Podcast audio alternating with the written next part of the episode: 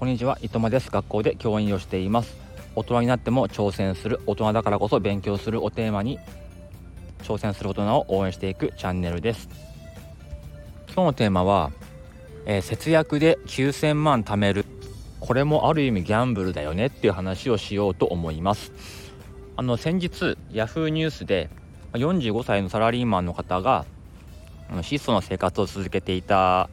のがたまりにたまってえー、資産が9,000何百万とかになったっていうのが Yahoo ニュースの中1位になったとかってことであの有名になっていましたよね。えー、あれについてちょっとねあの自分の思うところをお話ししようかなって思うんですけど、まあ、45歳っていうと、まあ、自分よりもまあ年上なんですけども、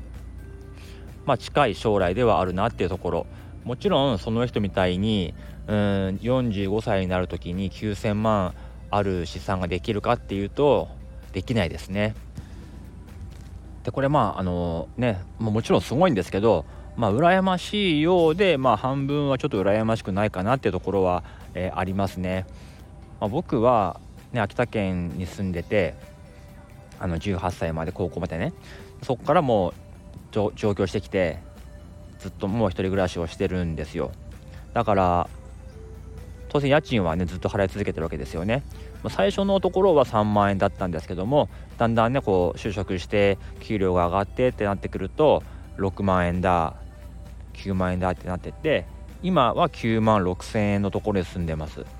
だからそう考えるとそのねサラリーマンの方3万円のアパートに住んでる住み続けたっていうのとまあ6万9万のところに住んでたっていうところでまあそこだけでもねもう全然お金がたまらないですよね僕はうんスピードが違いますよねやっぱずっと実家にいたらね家賃分は払わなくてよかったと思うんですけどもやっぱり地方は逆に車が必要ですしやっぱり1人暮らしをしてた時間ってやっぱり大事だと思うんですよね。まあ、お金はかかるけどこう1人で東京に出てきてなんだかんだやってるっていう経験ってやっぱりね大事だと思うんですよね。なんか今ねツイッターの方でフォロワーの8割がしていないってことをまあ書こうみたいなあのハッシュタグがありますけど、まあ、あれもねいろんな経験してる人すごい多いなって思うんですよねだからねずっと実家にね暮らし実家で質素な暮らしとかあまりこう冒険しないような生活をしてたらなかなかねあの人にこういう経験したようなことは言えないよななんて思うんですよね。だからそういう意味ではそのこの人も9,000万貯めるためにいろんなものを、まあ、若い時のいろんな経験や時間を、まあ、捨てた諦めてこの9,000万をゲットしたわけですよね。ということはある意味ギャンブルですよね若い時の経験や時間を、まあ、全部ねこの節約というふうにふうにベットしてでやっと今それが花開いたというかま、もちろんね7000万8000万だった時期でも十分ねすごいと思うんですけどもこうやってね Yahoo ニュースになるようなこと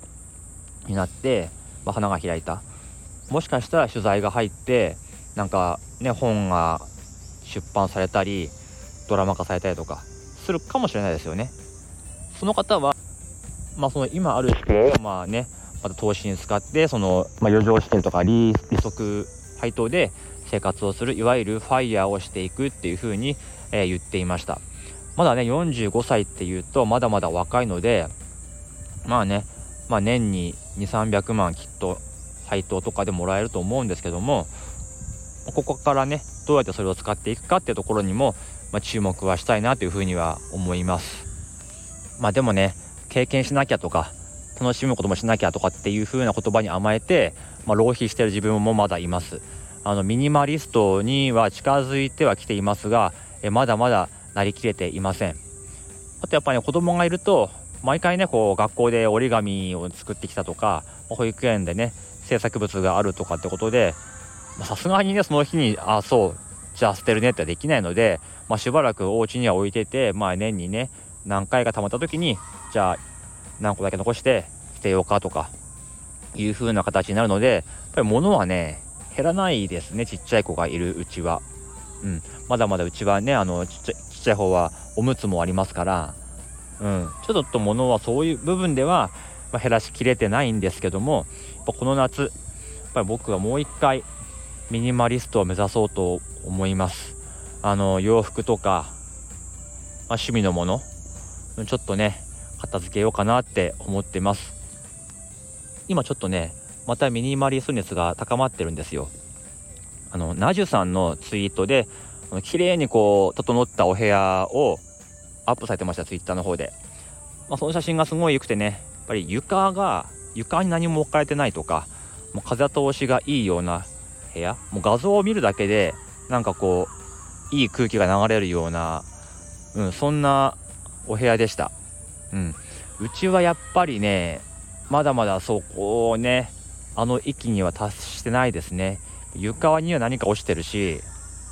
風通しもこう、まあ、湿気がね物があると湿気があって言いますけどもそう湿気がまだまだあるので、まあ、この夏休みはもうめちゃくちゃ捨てようと思います。今すごい片付けっていう本を読んでいるんです。でまあ書いた人はなんかこうスピリチュアル系の方なのでテクニックっていうよりも、うん、ここを片付ければこういう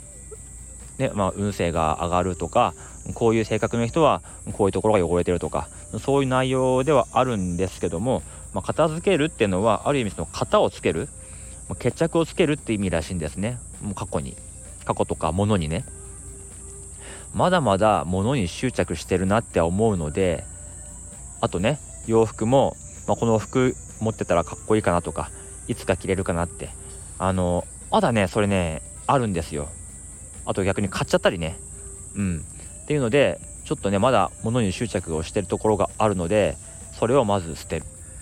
あと最近はその NFT のイベントとかに行って、まあ、クリエイターさんがね作ったあの名刺とかステッカーキーホルダーついつい買っちゃうんですよね。なんかこうアニメキャラクターとかディズニーキャラクターはあんまり買わないんですけども自分が知っている人が作ったものってなってくるとなんか愛着が湧いてたり、まあ、応援したいって気持ちがあったりして買っちゃうんですよね。